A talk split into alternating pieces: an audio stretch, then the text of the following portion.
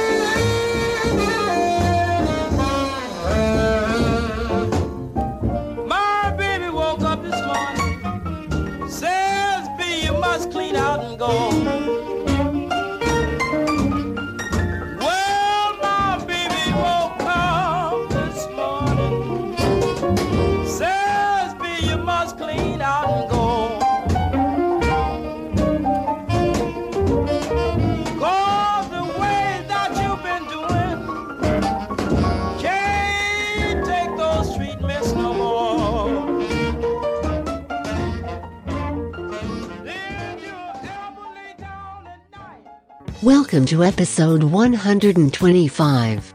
In this episode, Andrew and Steve talk to Ben and Chris about the new hit Kickstarter Micro Dojo and about game design.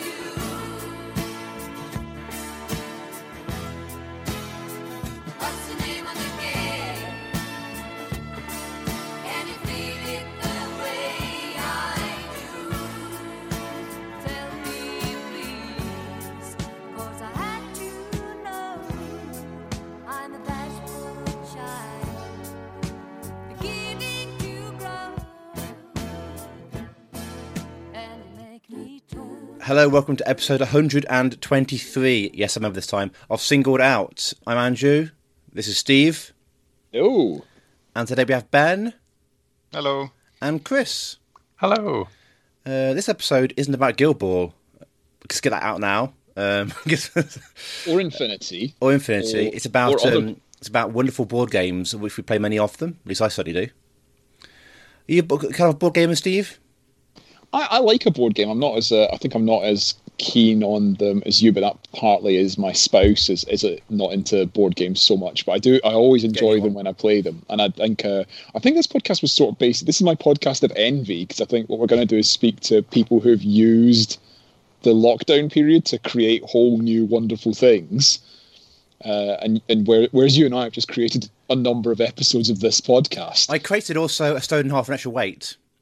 Strong, So, strong. you know, that, that, that's that. So, I created a moderate increase in cholesterol. I learned when I went for like a health checkup. so you know, we- we've achieved, we've achieved something. yeah, um, yeah. uh, How shock horror Glaswegian increases risk of heart attack. Who'd have thought that? Was...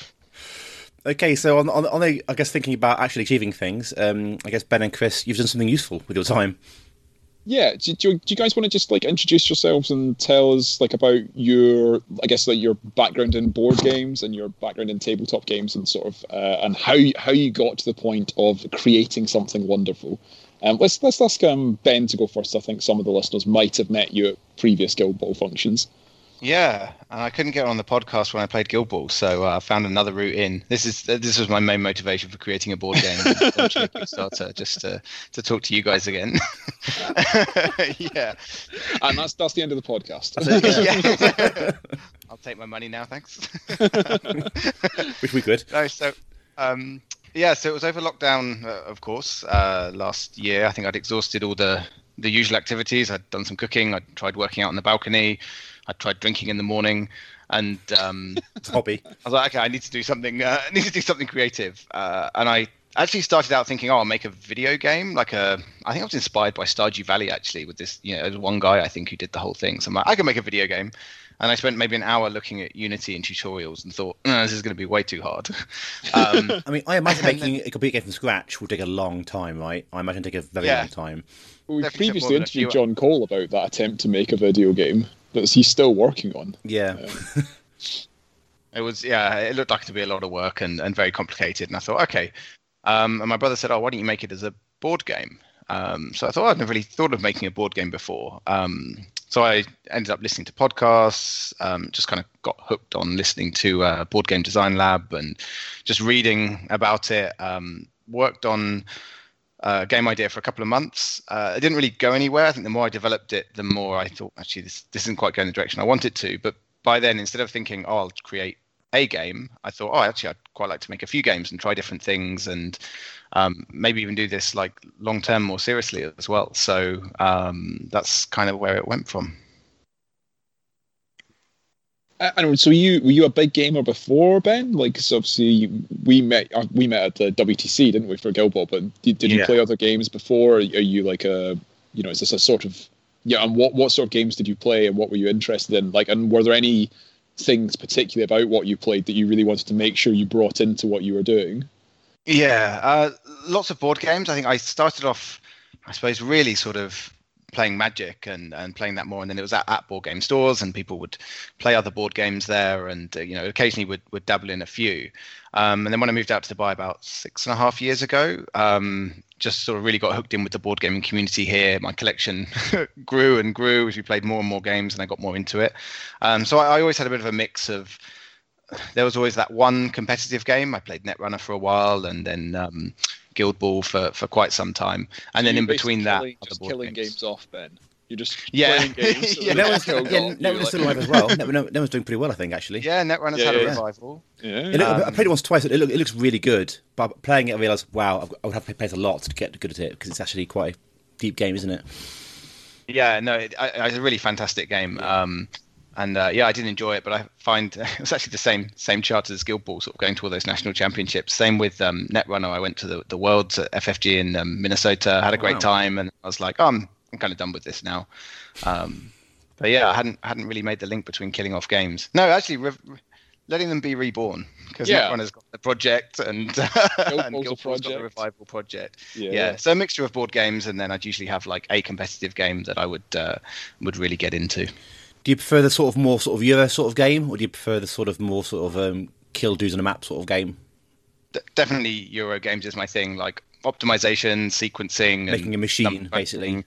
yeah um i'm a mathematician um, working in it security as well so the kind of the number crunching and stuff really appeals to me um, yeah anything that's quite i like the more sort of thinky sort of cerebral games than um, the, the ones with too much randomness yeah Chris, what what about you? Like, what what's your background with games? Obviously, I, I know you're not a mathematician because you're you're tra- like sort of profession wise very different, aren't you? So, so it's quite interesting that both of you are doing this, but from such different backgrounds.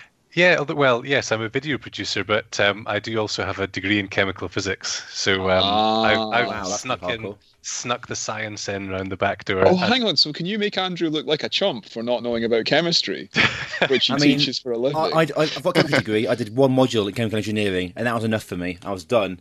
one module. I think 'Cause you'd mastered it? rusty for No, me. I it, was it was the, a uh, course that was so hard they had to lower the pass lower the pass grades to about thirty percent. Yeah, I did a few like that. There was one called um, oh, something of mathematical physics, FOMP or something. POMP, I think, was the acronym. Principles of Mathematical Physics, and I think they had to drop the pass mark to thirty-two percent. Yeah, because no one, no one got beyond a certain grade. It was yeah, I just can't- yeah, beyond me. Anyone anyone who could do chemical engineering, or chemical physics is like fair play because it's yeah. Um, so yeah, so that kind of influences how I how I come up with the skeleton behind a game. I'll have a spreadsheet and I'll have all my my balancing data. I tend to find though when a game is really balanced like that, it then isn't actually fun, or you get lots of you get lots of cases where you can end up with stalemates. So I, I sort of do my spreadsheet and then I'm like, oh, this is perfect. Now I'm going to start messing with it and you know change Well, the I guess you numbers. find well, if it's balanced too well, there's like one way to win basically, an optimum way to win. yeah, and yeah, once you've worked it out, that's it. as well. Yeah, so I found that a lot with um, the first game that I designed for a competition, um, that it was uh, you know pristine on the spreadsheet, and then that doesn't actually translate to having a great time. Um, but yeah, mu- actually, much like um, Ben as well, through the early part of lockdown, I uh, was exper- I went through the the seven stages of lockdown with with trying different foods. I did uh, mango chutney, which was actually quite nice, but Oh yeah. yeah. cleaning cleaning the jars is just such a pain, and like you have to put them in the oven and clean them and stuff. So I moved back to um, tabletop game designing soon after that. less less cleaning jars, um, and the main game that I designed in 2020, I, I entered into a, a competition, uh, and the, the the grand prize was supposed to be that um, you would turn up at this um, uh, playtesting event um, in America, and you'd get given a big stack of board games. But that got cancelled, and then the competition got moved. And and but um, but anyway, that was quite fun to do, and very um, very kind of easy to keep motivated. I think when you're just in all the time, when you've got not much to do, and you're like, oh, I just do some work on my game. In a way that I found quite difficult when I was commuting or you know at work or seeing friends. Um, you sort of lose the train of thought if you try to design a game and then you have to put it down for a week and then you pick it up again and you think, oh, I've just had a, a great idea. Oh no, I had that idea last week and I think there was something wrong with it and it's difficult to get momentum going. But it's been great over the last year. Lots of uninterrupted thinking time. What Is that the the Pro, the? Pro ATL um, contest? Yes, that's right. Yeah, looking at this link here that Steve sent me. I'm actually doing some research here for podcast. We can put it No, you're not, Andrew. You're looking at stuff as we record it. That's not the same as doing I read it first. I was coming up with the name of the contest. with the, with the notes, but not actually having prepared. It's the same thing. It looks really good. the game does. Uh, what was the game called, Chris? The, the competition game. That's called the Island of Treacherous Treasure. And um, what you do is you have a little hand of adventurers, and you can you can hire more with gold tokens. And uh, then the main board is actually tiles that flip as you explore. So there's ones around the coast of the island, and you flip them, and there's maybe some monsters and maybe some um, clues about the the treasure. And then you work your way into the interior of the island where there's more monsters, and you can actually start gathering the treasure. But there's treacherous treasure, as you might have expected from the name. And if you end up holding one of the treasure cards that's also one of the treacherous treasure cards, then you lose. And um, it's almost like a sort of Cluedo style. You can look at some of the cards and try to work out what it is that you don't want. Um, but if you spend too long doing that, the other players will grab all the treasure cards. So there's like this. That's kind of the main the main tension of it is trying to build a party of adventurers and quickly get the treasure, but not too hastily. Right. And and so did you find and um, both both Ben and Chris, I guess, like what did you what did you guys find was the biggest difference between when you were playing games and when you designed them, or was there, was there something you had to shift in your mindset, um, or was it a pretty natural progression? Like uh, anything particular? Do you want to take this first, Ben? Because I've been chatting away for a while. Oh, now I'm on the spot. Now I need to think of something. um, I definitely found like after getting more into game design that uh, probably it's less fun to play games with me because I think I'm much more critical of games now. Um, I sort of see what they've done well and and what they've done not so well, and um, yeah, maybe it's much easier to sort of notice flaws in other games, but also it's quite interesting to sort of play games and think, oh, that's an interesting mechanic. Like, how could I either like recreate that or twist that? Um, I think it's some of the really good games are not actually ones that do something completely unique or lots of unique things, but just kind of take an idea and uh, kind of twist it and make it a little bit different or a little bit better. Like um, I've seen lately a lot of like deck builders plus something, where uh, uh, maybe it's on my mind because we played Ruins of Arnak tonight, but it's like a deck builder plus kind of a Euro game. Or there's um, Dune Imperium, which is well, same actually. Um, uh, or there's Clank, where it's a deck builder plus movement. So you're kind of combining these two things. So I think I'm much more aware of of that kind of stuff when I play other games now. And um, yeah, I'm definitely more switched on in design mode when playing other games rather than just like, oh, let's hang out and play and then pack it up and go home again. Are you there with like a little notepad? You know, like a sort of a you know coach at the side of a football pitch or something, taking frantically taking notes about a good mechanic if you come across it. Yeah, maybe maybe I should just tell people, you know, if I'm uh, mid game getting distracted and they're like, "Oh, who are you texting?" I'm like, "Oh no, it's research. I'm taking notes." no, I do have a little, um, not really a notepad, but I keep it sort of online. Um, I use Google Keep or like Google Drive for like uh, documents and things. I've got yes, tons of notes and tons of unfinished ideas, and I'm sure you're the same, Chris. with uh, millions Yes. of ideas, and I've, yeah. I've got so many Google Docs that are like a few sentences and then one or two that are, well, the, the one for the game I'm working on at the moment, because I just stick everything in there, including reference pictures, is like 98 pages now. I'm about Oh, to hit wow. the 100 page mark, hooray! And it takes absolutely ages to load. so, so, so you're both in danger of becoming, you know, sort of Alan Partridge, where he goes around with his little dictaphone, is taking notes for his show. You know, right? You know, monkey tennis or sort of a. Yeah, yeah. What's it? Now you've said that, every time I open my Google Drive now, I'm going to see all these like random names of games and ideas I've had, and I'm, I'm, just going to hear them in Alan Partridge's voice. if we can give you one thing as designers, I'm sure it, it's that. So, so was there like I guess like for any of the games you were designing, like was there because you were saying Ben about mechanics from other games, like was hmm. was there anything that you'd seen in another game that you were like, I have to have that in some form in something I do, or, or are you more just sort of putting together pieces and seeing how they fit? Um, so the game I've got that's launched at the moment, Micro Dojo, is not actually a great example because that is a pretty unique mechanic, and it's one that I came up with um, because it's a micro game. Basically, the thing about the micro game is you can like the game can be the mechanic, whereas if you think about a lot of games, they've got lots of kind of mechanics that all tie together in different ways. Whereas for this, you it's basically a the core mechanic is the sort of unique it's kind of a worker placement game with sort of unique tactical movement um, i used like onitama as a bit of a um, uh, inspiration for that. But then the framework around it is what anyone who's ever played a euro game will recognize. It's like okay you i've heard it called the acquire build score kind of thing. You you get some resources you spend the most on things that give you some abilities and then those drive you towards getting points. So it's that kind of you have that kind of general framework around it and you, you start to see similarities in a lot of games where you're like okay i can see where they've got this sort of general progression or this same general framework. It's just how you get there is is slightly different Okay, and so so so Micro Dojo, obviously you, you've launched a Kickstarter for it. It's going Yeah. all right. You're doing okay. it's yeah, it Yeah, sure, I'm sure you don't want. I'm sure you don't want anyone else buy. But sure you don't want anyone else buying into it now. It's going so well. That's it. It's closed and like. no no that's true because I've, I've got to do all the fulfillment and stuff fly to the uk and then stuff the envelopes and put the labels on so um, yeah please please don't buy it Should we, um, No, should we talk about the joking. game to make sure that no one buys it and um, yeah, yeah and um, talk the right about it podcast. and everything else and say what it is and how, you know how it's um and how it's designed and, and how it plays and all that.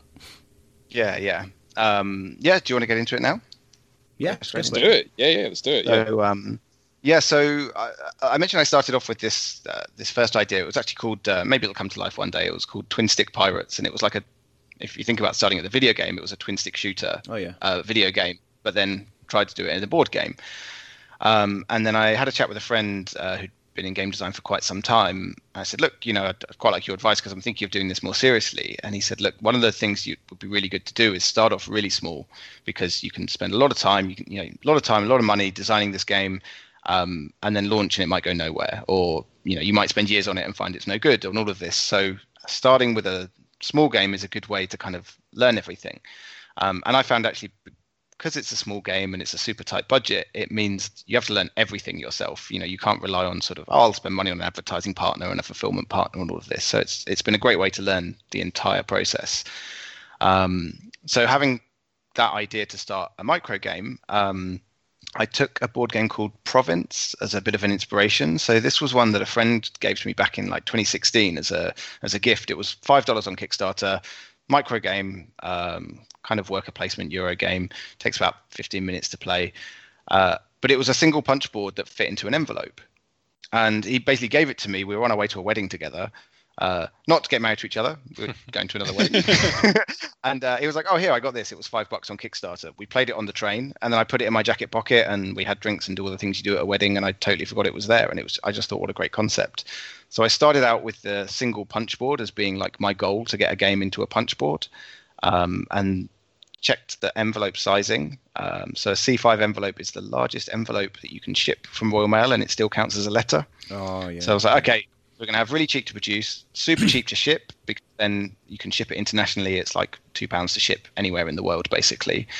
Um, simple to produce, so there's no complicated stretch goals. There's no, um, you know, add-ons that are going to delay the project by a year, or um, you know, have to send that email that every Kickstarter creator says, which is sorry, it's been delayed, or sorry, shipping's gone up and we've run out of money. Your Um, Dark Souls card game is coming. yes, I mean, that sort of email is so common in Kickstarters. You perhaps expect them to get like, to be late, late now. It's so common, isn't it? Kickstarter's always yeah and I was looking today actually at my the other projects I've backed, and just because I was like, oh, I wonder if any of these were arriving soon, and they're all like May last year and things, and uh, and it's just it's just normal for them to be late. So I was like, okay, you know what, I'd like to do it differently. Let's do it simple, super cheap to get sort of anywhere in the world. It's a good experience for me. If it goes really wrong, like if a shipment gets lost or I have to reprint it or there's a mistake or something, it's not going to cripple me financially to do that Yeah, yeah. um, and yeah, just do things a little bit differently. And what it's allowed me to do as well is by making it a super cheap impulse purchase. It's like five pounds for the game. I tried to pack as much game as possible into that little uh, little punch board. Um, it means it's much easier to reach more people. And so instead of trying to launch a hundred dollar game with all the minis and maybe a hundred people buy it, I'd much rather have you know a thousand people get this game realize that okay, it's a good game, delivered on time, good value. You know, the Kickstarter campaign was run well, and then the next time I produce a game, and the next one, and the next one, these are fans that will say, oh, you know what, the last campaign was good. Yeah, I'll pick up the next one, uh, and so that's that's the whole plan with the game. So what is it? Interesting. Yeah. What's the So game? what is it? Yeah, I should have told you what it is.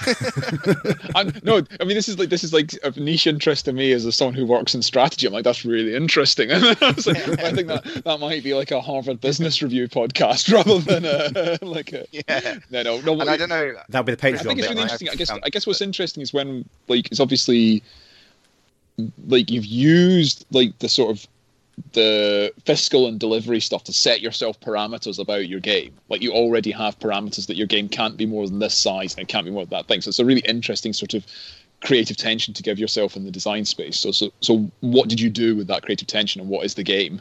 Yeah, because I started with the end in mind, which then informed what I was going to do for the rest of it. Um, Hang on, really- hang on. That that sounds like strategy, Ben. Can you come and talk Yeah, to I my know. work about this? um, yeah, I don't know, Chris, you might find this, but like the hardest thing for me I found is when someone's like, so "Tell me about your game." I'm like, "Yeah, it's um, I, I think it's quite good." Like, so, so Yeah, I'm, it's, I'm good at talking about the vibe of the game, but then when it comes to the rules, I'm like, oh, it's like this really cool thing where you, you know, you'll, you'll love it. You'll love it. It's got a nice feel.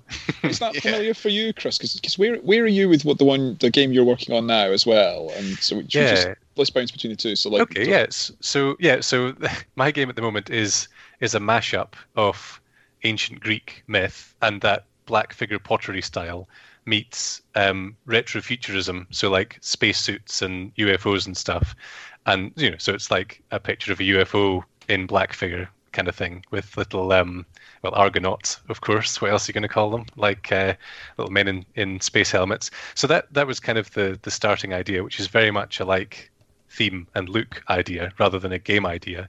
But the then the ideas for the mechanics followed from that. So this is this is the opposite of um, Ben's game and like the thing that you know he was warned against doing, which is a game with everything in it because I think it would be cool. So it's city building as the main mechanic, and like in a Euro game, you generate resources which let you build better buildings, which generate better resources or have better abilities, which eventually score you points complicated by the fact that monsters will come and invade your cities like cyclopses and minotaurs and so on, also in space helmets, of course.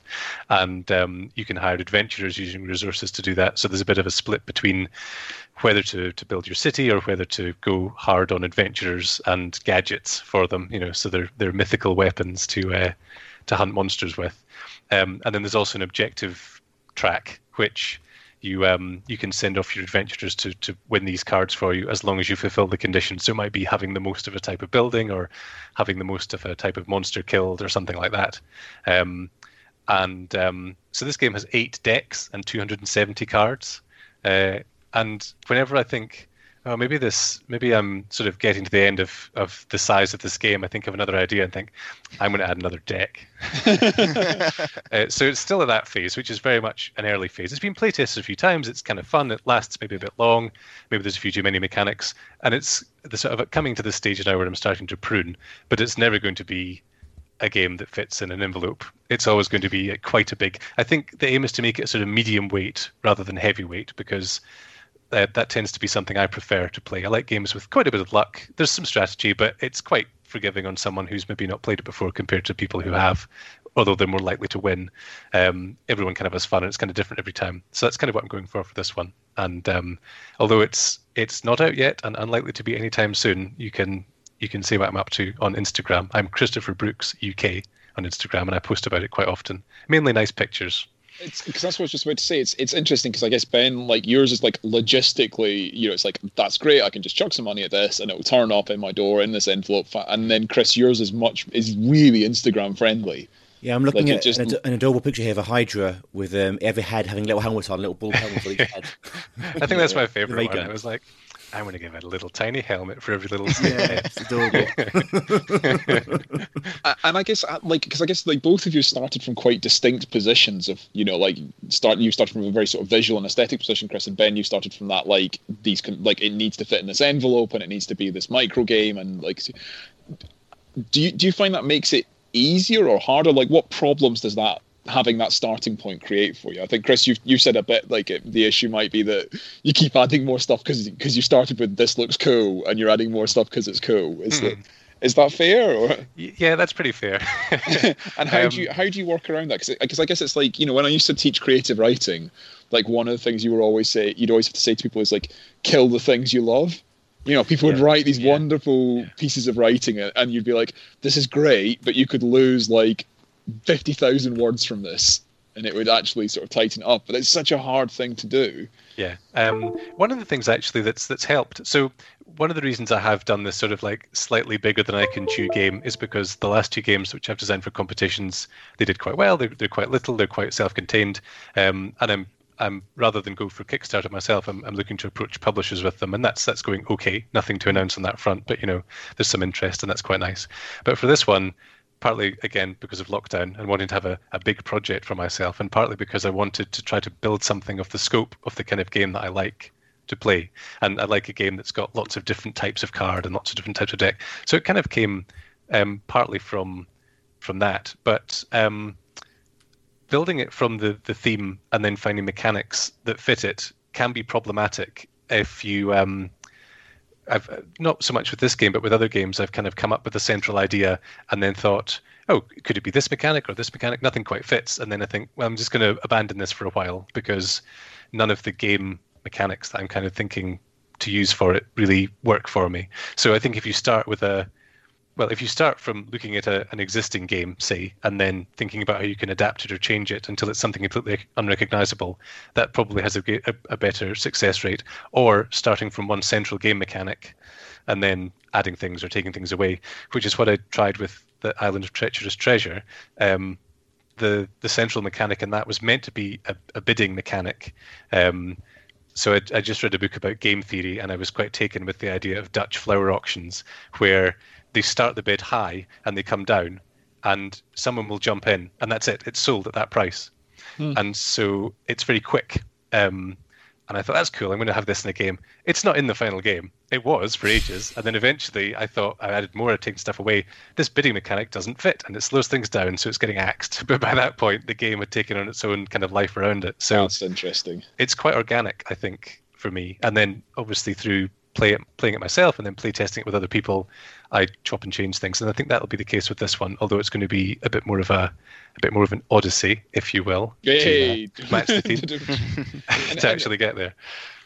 and it's interesting with the way just thinking about this because I've, I've played both of you at, at different games and and the way you both talked about your games actually makes me think a little bit about you as gamers as well because I think Chris what you've said is obviously like we know each other through Epic uh, mainly but but what you said about it with the sort of the art and the concept and the design is very much how I remember you approaching Epic when you started playing it, and you had this all these little sort of grot tanks and the hmm. big rock, and the, you know it was a very aesthetically driven army that you painted up. And then I remember playing you at Guild Ball, and you just being y- hmm. you're a very efficient player. You know, this you're you're very you're very focused, and it's like you're sort of very good on your win conditions, and, and often would do stuff that was extraneous to that. So, do, do you guys feel like that that stuff is translated into how you do games, or do you, is that just a me? Uh, what correlation doesn't equal causation? I guess. I, I certainly think so. I think um, I need to have that central sense of theme to, to a game, even that I'm playing, or I find I lose interest. I was playing Lords of Waterdeep once with somebody, and I said, "Oh, what are the little white cubes? Are they wizards or are they warriors again, or something?" I can't quite remember what the cubes were. And he was like, "Oh, it doesn't actually matter because you just look at the white cube on the card, and that matches the white cube, so it doesn't matter mm, what they're called." Mm. And I was like, "But I really want to know. Otherwise, it's pointless." No, no, that's true actually. Because I think when I get into like a game like Guild Ball, actually, I'm not as. Although the theme's cool, I realize actually I was definitely looking at like the mechanics and what I could do with it, and yeah. So I suppose, I suppose coming at it from a more mechanics first uh, uh, angle is, is is probably natural. Um, that said, because the, the first game I was designing, that, that the Pirates game was thematic uh, first, and I actually found it much easier once that sort of base mechanical framework was in place to then sort of flesh it out more once the theme is in place. Like I was adding, you know, extra sort of like guns to the game and things. I'm like, okay, how would a flamethrower be represented in this game? How would like a throwing star be represented? And it was quite easy to then say, oh, this is what it would look within that mechanical framework. Um, so having the theme, because I've got a load of mechanics ideas at the moment with no theme, and it's quite hard to take them any further. Um, so it definitely helps having that either whether you go theme first or mechanics. I think you need to kind of like flip flop between the two a little bit and go, okay, now I'm going to like push these mechanics a little bit more, then see how that drives the theme a little bit more. Um, M- Micro Dojo was definitely a mechanics first, um, and I think being a small game, the game, like I mentioned, can be all about the mechanics, and then the theme is sort of built around that. Um, the, the working title for it was just Dojo, and it was all around this sort of the, the the movement and like the sparring in sort of that space, and then um, from there, then the, the rest of the theme sort of built around it. But then, having had that theme in place, um, when I came up with some ideas for the advanced game mode, which was um, well, you know, they started off as sort of general abilities and moved into an advanced game, but they were basically how could the characters interact differently and um, uh, you know, the, the sumo character has an ability to push other meeples out of the way, or the ninja has the ability to swap places with one of the other meeples. So then I, I don't know if I would have come up with that idea necessarily without having thought like, what would a sumo do? You know, what would a ninja do? That's you know kind of cool. So yeah, the theme informing the mechanics, I think helps helps flesh it out. Um, and then starting with those mechanics, um, sort of having that framework in place makes it much easier. We're to looking at the rules here. It seems very tight. Like making a game this small, and, and you know, but also having options available to it. You know, I think it becomes easy to make a game too big, right? So I think having those limitations is quite quite, quite tricky. Um, yeah, options in yeah, there. knowing and then, but how much space I had on the punch board helped. So knowing, okay, you know what, it'd be cool to produce like 25 different buildings would do all these different things, but in the end, I settled on 12 and ended up cutting four of them because I'm like, this is what's going to fit on uh, the punch board. This is this is what's actually going to work. Um, I used sort of I used Onitama as a as an inspiration for it in terms of not necessarily the the theme and things, but the feel of the game. Like it's so simple. Like someone explained it to me over drinks. it took less than a minute to explain, and I've never forgotten the rules because it is. Whenever anyone says their game is you know easy to learn and hard to master, it's a bit of a cliche, but I always think of Onitama because it's you know, explain it in 30 seconds, and but it's got a lot of depth of play. So that's that's what I was going for. Is something um, with you know simple to learn, depth of play, type sort of type feel in terms of movement and mechanics, as in like you know you're sort of in that push and pull with your opponent, um, and then as, basically squeeze as much game as possible into a tiny space. What did you? Because obviously, it's an interesting thing doing these as like solo projects, and then also really, particularly at this time, they are, like, you know, almost more solo because there's times where you can't really go anywhere. Did, and obviously, usually, like if it's done by like a, a company, there'll be, you know, it might be a lead designer, but there'll be people that they'll bounce off. How did, how did you find doing this by yourself? And like, you know, were, were you, was there someone you were constantly ringing to bounce stuff off, or did you just sort of dojo it in your own head and then of, Yeah. uh, run it I through? spent probably a, a week thinking about the game and thinking about all the problems it could have. Like, oh, you know, what if one corner of the board is too good and everyone just goes back and forth between two spaces? How could I stop that? Or what if, um, you know, it turns out that the game is solvable? That was probably one of my biggest worries with it. So I spent about a week solving all those problems or not solving those problems in my head. And then after a week, I was like, you know what, I need to make it. Um, and I sat down, I think I sat down for about 10 hours and just basically smashed out a prototype, like um, put the artwork, the icons in place, like very basic stuff, but just like, okay, it's now a game.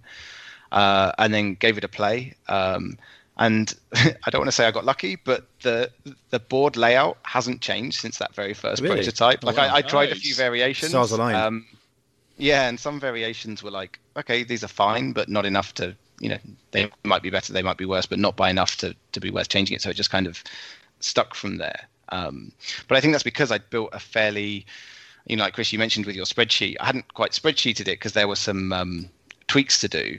But in terms of like the action economy, it's fairly straightforward in that you know I can average roughly what a turn is worth in terms of the resources you're getting or the points you're getting. Um, so it means that there's nothing that's either like too crazy or or too useless. There's you know some decisions you're making and they're always pushing you towards that sort of end game. Uh, so yes, that that that wasn't too much of a problem um, from that perspective. So there was some tweaking, some things got cut, a few things got added. There were some changes, but uh, the the board itself um, hasn't fundamentally changed. And, and the basic idea behind it is the corner spaces are sort of you could arguably the weaker ones. The middle spaces are a little bit stronger, and then the central one is the strongest. So because you've got four meeples to move on a three by three grid, there's a sort of an ebb and flow of moving to stronger spaces, and then as those get covered, you have to move back to weaker ones. So there's a bit of a, a flow to the game in that way. So I think that helps solve that problem that I was worried about. So forces Um, engagement.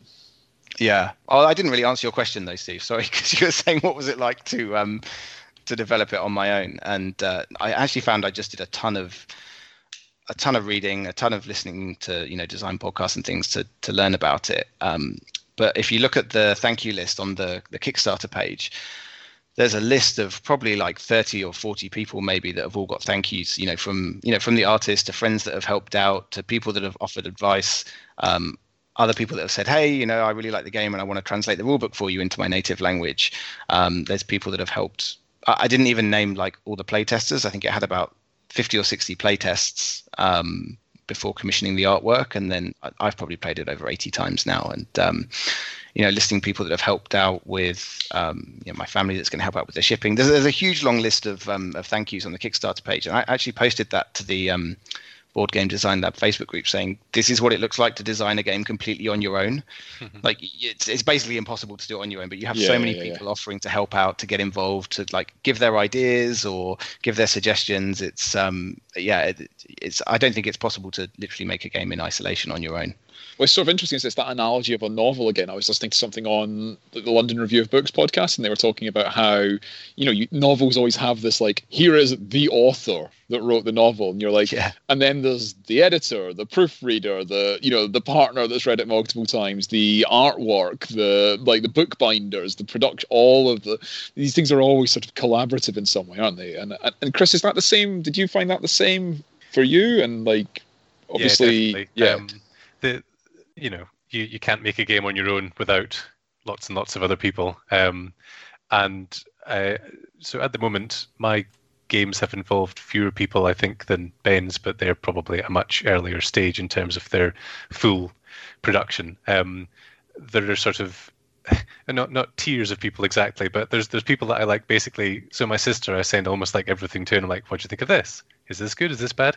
And um, just to like have somebody say something about it. And sometimes she says, "Oh, that, that's, that's fine," and that's that's kind of it. But sometimes she gives you know specific feedback, and she's not a game designer particularly herself. Um, so it's just to have someone to speak to about it is is quite useful. And I have other uh, friends, one in particular who is also a, a game designer, who um, I tend to play t- play test things with first and run things past. Um, and in a similar sort of like almost everything, just run it past him. And it might be that he says, "No, I don't like that idea," and I say, "You saying you don't like it has made me realise that I do." So it stings. yeah, yeah, yeah, yeah, yeah, yeah. um, and So and then yeah, it- down the line, playtesting with lots of different people is is absolutely vital. Um, there'll be something that somebody says after lots of playtests that you just think, oh wow, that that means this whole section is is ambiguous in a way that I had not considered before because you tried to play a card under a card rather than over a card, and no one's tried to do that before. But there's nothing that says you can't, and it breaks the game. So It's those, I- those playtesters are always I, definitely from from both you know doing all the epic stuff and now the Guild Ball community project stuff. The playtesters, you know, so Chris, the one you'll know is for, from Epic is Dan, Mm. Dan Wilson. Like you know the, these people that you can just give something to, but can you just break this? Like as mm-hmm. break it as much as possible. Like you know, and and the things they see in it are just like you would just never have thought of, like in t- you know in, in in all your days. So it's a really interesting like Yeah. that sort of external perspective and mm-hmm. and and you both sound like both of you guys sound like very i think you're both naturally quite laid back and you sound very sort of like fine about people sort of challenging what you've done in your baby but obviously that must be quite tricky when you're doing so much of it by yourself if you then give it to someone and they're like did you see this you're like oh like how do you, you, deal you know with what's that funny though is when um, let's say you're giving the game to someone and uh, I don't know they're, they're going through the rule book and they do the stupidest thing. You're like, how could you think it works like that? You know, what what possessed you to to take this move or to do something like, you know, how did you come up with that? But the person whose fault that is is mine because I wrote the rules, I made the game. So if someone completely misinterprets them and does something stupid, well, that's because I haven't written the rules clearly enough. So I mean, I think rules re- here, realizing like that- six languages are there? You got Spanish, Japanese, Greek, German, English, and Dutch, right? uh, uh, yes. Um, I don't have the list Well, this one here. So presumably, writing them that many lam- languages is pretty hard because surely with languages you have different ambiguities here, and uh, that's got to be hard in itself, right? Writing clear rules in different languages to make sure they all mean the same thing. Yeah, and I think even the English rules, like uh, they had like three or four reviews. Um, they got to the point where I'm like, yes, they're clear. You know, loads of people have seen them. I got to the point where they were done, and then um, another uh, designer, Emily, had a look at them and gave me like five pages of notes on correcting them. And this is, by the way, this is this is for a, a one-page rule book. Um, and yeah, there's so much to tighten. I I'm starting to think that we spent more time on the rule books than the actual game because it's uh, getting a good, clear rule book that's unambiguous. And like I say, this was two pages, and then then making it fit in the boxes for that one page that I had, and making sure it's clear, and making sure it, um, you know, the graphic design makes it obvious from how you would read it that you're reading it in the right order, not just you know, although there's symbology to help people to remember things. It's um, there came up recently as a topic but basically when you're writing the rules you're writing for like three different audiences because you're writing for the person that has never played or heard of the game and needs to learn how to play start to finish. You're writing for the person that's kind of played before but needs a refresher and you're writing for the person that knows how to play but just needs to look up something as a reference so they're not reading in order. So you're writing like a technical document because it needs to be technically accurate, but it also needs to um, kind of impart that knowledge in a I don't know you'll know this more, Andrew, in the sort of learning environment, but in a way that people will be able to take on board that knowledge and remember it correctly and remember the right things. So it's got to be both technically accurate and it's got to kind of speak to people in the right way. So yeah, doing it in another language. Um, all I can say is I've trusted my uh, translators who are because they're board gamers who have volunteered. I'm trusting that they have understood the rules and have been able to get it across in their own language correctly. It's super interesting, that, isn't it? Like that sort of like the, and I think that is definitely a thing that's come much more strongly through into games in the last sort of decade. Is that like that real clarity of rule set? Like even so, even like you know we've both been playing Infinity uh, post like a uh, Guild Ball, and the the ambiguity of the rules and the volume of the rules in Infinity, like getting it out and being, and I know Infinity's known for that as well, but it was interesting being like. I've got to get a rule book out, like, and I haven't had to get a rule book out. I mean, I love the game, but I'm glad it's got a wiki, a wiki with hyperlinks in it. Yeah, like yeah, yeah, yeah, yeah. Like the idea, I hadn't got a rule book. I don't think I'd ever got a rule book out playing Guild Ball. In Guild Ball tournaments, you could have a tournament where no one had a rule book on them. Yeah, mm. It happened really all the time. Whilst you, you had like Warhammer tournament before that, and everyone had a big rule book with full of bookmarks and things. yeah. And Infinity, it's like every every sort of fourth act, every fourth move. You're like, how Like, does like, this last year interact some with Epic this? myself. You know, for the first time playing some Epic Armageddon, and the rule book for that is not a good document. And there's there's a reason that the the the community project for Epic has like a massive FAQ it's got document. rustic sort of, you know, James charm to it, but it's, written like it's written like it's written like, like a conversation. Yeah, it's it's quite Oh, the, the chap can do this next. It's like bullet point or something. it's like a paragraph to say oh, you can do this. It's, no, Why do you think that's come about though? Why do you think that that Oh, change sure in how sort of how rules are written has happened? Because was was it just that people got sick of GW type rules and just wanted like sort of efficiency? Because Chris, you played quite a lot of GW games. I think you played Necromunda Yeah. as well. Like, Yeah, um, so I have a sort of pet theory about this, which is that it's because of um, the internet and people talking to each other on the internet and tournaments and sort of needing needing clarity in a way that before you would have conversations with people and I feel like 20 years ago, maybe it's just because I was younger and more naive, games were more sort of loose and that was fine. Whereas with the like creation of the tournament scene and things like uh, streaming as well, people just all seeing the game and how it's supposed to be played at the same time. There's been like this increased scrutiny on things being accurate. yeah. So um, I think that's got quite a lot to do with it. And and you know personally, I have this, I do have a nostalgia for the old um, Games Workshop style of rules, um, and I I think I find it quite quite a shame in a way. Although you know that's that's just the, the way things are with with sort of tournament play for, for a lot of games, and you know there are thematic games that don't suit tournament play that, that I can play and be happy about. Um, but I, I, I suspect that's how it's come about. Yeah, that would make sense, wouldn't it? And I think you're you're, you're I remember one epic tournament. I can't remember if you were at it, Chris, where where I think there were a load of metas that never really, you know, had not looked at the sort of international rule set for it because it was kind of harder to find, and, and all just had these completely different interpretations of the old GW rules. Oh, really? And, you know, so everyone turned up and there was just sort of like, yeah, the house rules or this uh, is a sort of interesting There's thing. weird And- and things that's- like old rule books had things like in it, like um, the person can roll a four, a five, or a six rather than a four plus. And They're written in a very sort of long-winded way. Everything's written in a very sort of long, sort of descriptive way, uh, rather than sort of shorter. which is more definitely kind of concise. charming. Like It's it's, charming, it's- but it, yeah, it takes a lot of words to get where you want to go. Um, But, and i- is that something you guys would be looking? Would that be interesting to to create again? Because I guess that is the thing. The tournament, what tournament games do mean is there's less of that. Like, you take an afternoon or a day to play like a game of something, and it and it maybe finishes, but you're mostly playing for the theme of it, you know, and the flavor of it. Is that is that sort of like how do you think those games work in the modern environment? Is there still a place for them? Do you think?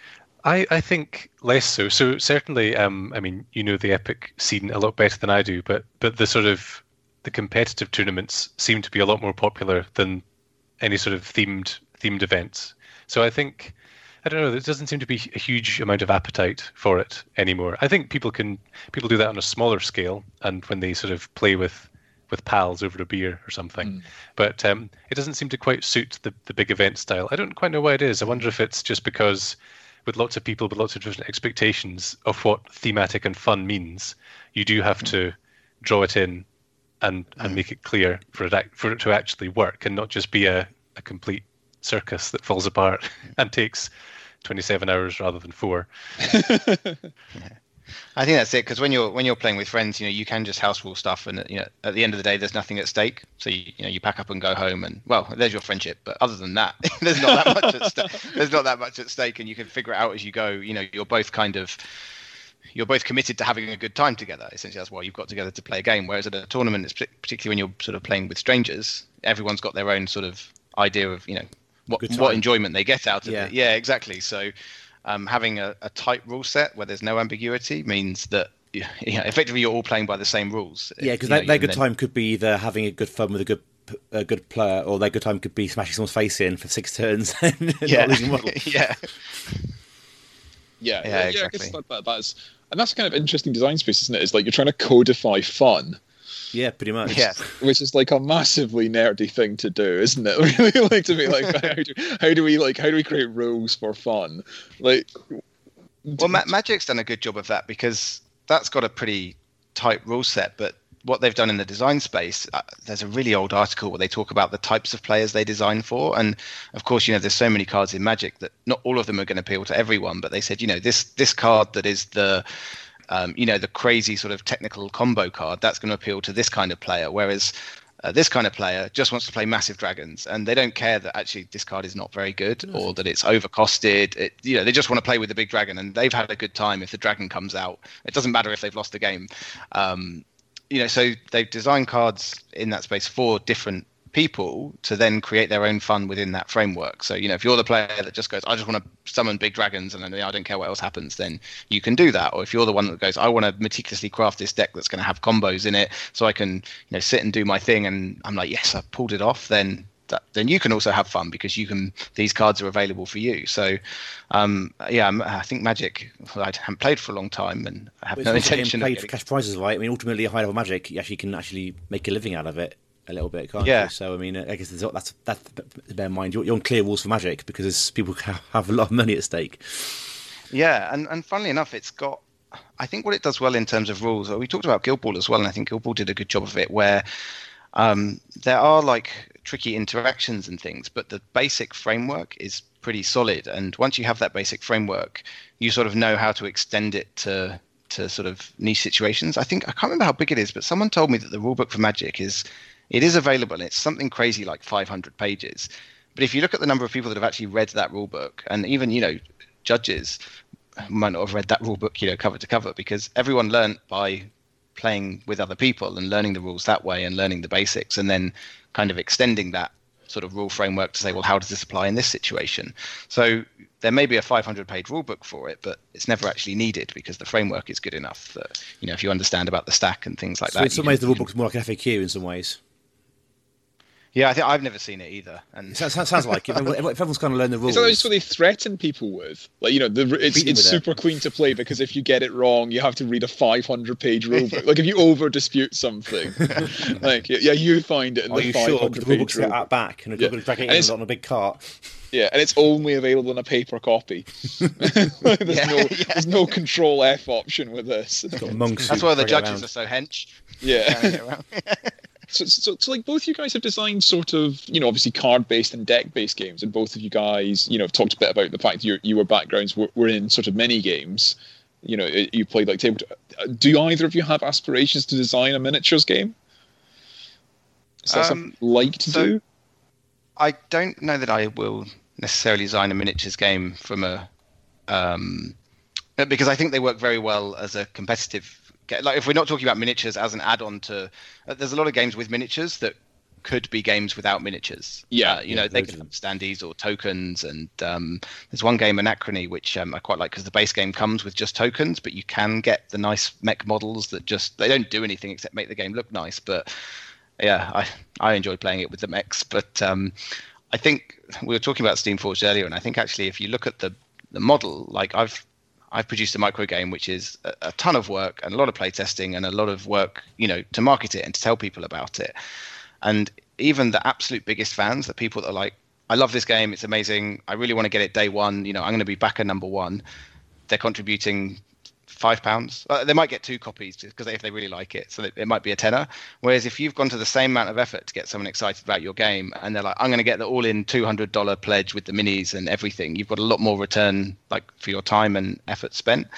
Um, and if you're doing all the work of designing a game and then going, "Let's add 20 minis," really the only extra effort is the the design and the sculpting um, compared to sort of all the balance, the play testing, the, the marketing, the logistics, the manufacturing, all of those kind of things. So I think minis is a, let's say we're talking strategy again, but quite a sensible. Um, there's a good business case for doing minis for sure, and, and there's a reason they're doing so well on Kickstarter.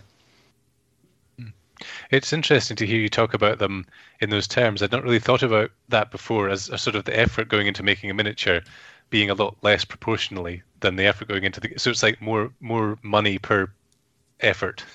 Yeah, I, I, Uh, I might be upsetting some sculptors out there because I don't know how much effort it takes to min- to make a mini. Um, Yeah, I think that's an interesting way of looking at it. Um, the so my interest in designing games kind of follows from the things I'm able to do, like come up with rules and and you know do you know minimalist but hopefully effective card art. Um, I can't design in 3D, and I don't particularly feel like developing it. So for me, it's just something I've not really considered. But um, in the future, if I was working with somebody else, for example, or, or a group of other people, or if a publisher took on the design that I'd made, um, I think I like how miniatures enhance a game. Um, even just the the tactility, the sort of addition additional dimension, the fact that you can kind of feel you know like you're embodying the character or just kind of enjoy thinking about what the character would do in that themed space. And it's easier to do when you can actually see them in front of you. Um, so all the things that i like about playing a game with miniatures in um, I, I would love to be involved in a design that i was making but um, i don't think it's anything i'm intending to actively pursue anytime soon Yeah, because it's interesting how much a game loses without them, isn't it? 'Cause I, I've played a bit of online Guild Ball, like, and obviously Guild Ball is a game you could doesn't re- actually need. It's a two-dimensional game. You don't actually need Yeah, with, miniatures with, to play it. with tokens, wouldn't it, wouldn't it, as well? Yeah, you could play it with tokens, and how much it loses without, as you're saying, Chris, that like tactility, and you know, and it's not like the most like lush tabletop game. Mm. You know, it is basically you know 12 miniatures and like three bits of terrain. It's not like again, not like Infinity or 40k or something like that. Or, but it hmm. definitely loses a chunk of stuff by going to that sort of setup. So it's uh, and I and obviously that's the designed with that intent in mind rather than not designed with that intent in mind. But it's a sort of yeah, it's interesting what the enhancement that it adds.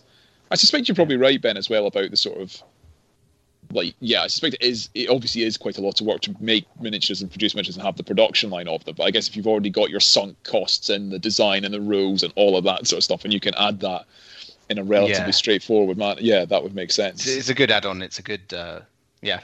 Though I guess, though my suspicion would be that GW would, you know, the, the exact opposite of that, isn't it? You know, like famously, it's all all the water goes into the miniatures design, yeah, and the rules Yeah. are the rules are obviously they do a, a decent job on them, but they're rel- they're secondary to the design standard of the models.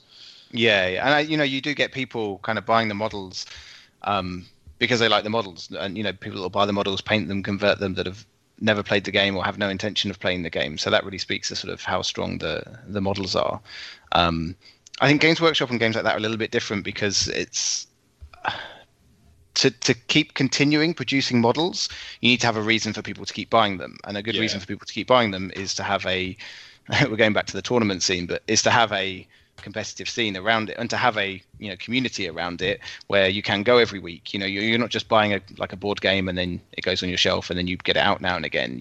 You need to be continually invested in it. So, I think if your focus is on minis as a product rather than minis as an add-on to the game, um, you then need to have a you need to consider okay is there going to be a competitive play scene around this how are we going to build a community around it and that is that is very very hard um, so that that comes with i think producing a miniatures game rather than a game with miniatures if that makes sense Yeah, yeah, that does make sense. I saw online um, this week someone described Games Workshop as being a um, subscription service.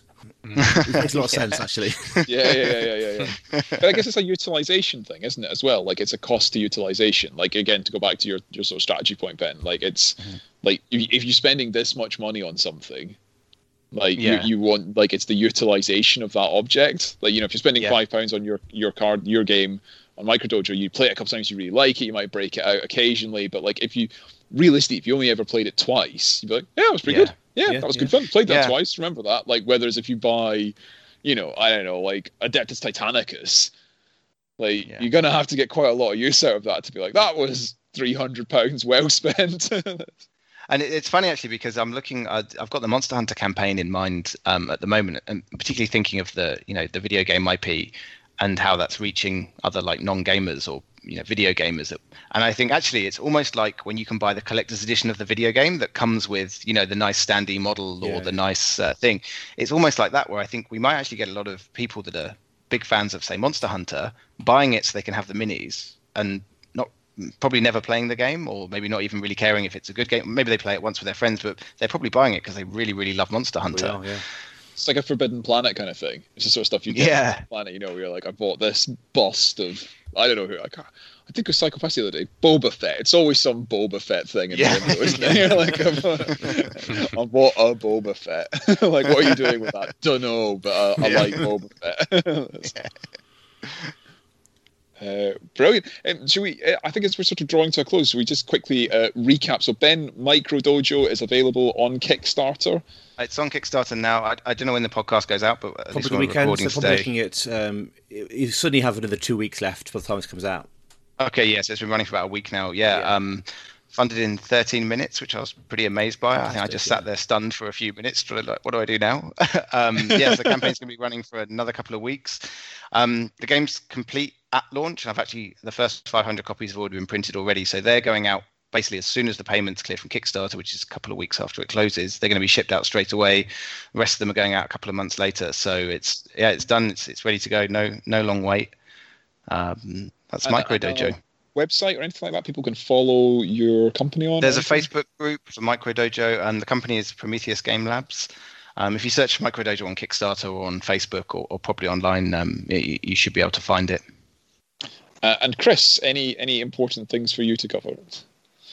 Um, well, I don't have anything anything out there yet, so um, hopefully one day I'll I'll come back on and, and talk about that. Absolutely. But uh, in the meantime, I, I do post about my uh, game design stuff and, and post art and, and mechanics and gameplay stuff on Instagram, and that's Christopher Brooks UK, all one word.